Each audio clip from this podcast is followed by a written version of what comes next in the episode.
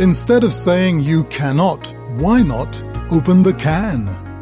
Some years ago, I got really frustrated with the job I was doing. Felt like I had fallen into a ditch with my feet stuck in the mud. Ah, it was draining.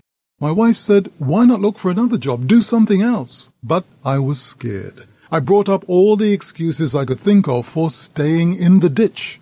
She gave me a book on responsibility. On the first page was written, some people have thousands of reasons why they cannot do what they want, when all they need is one reason why they can.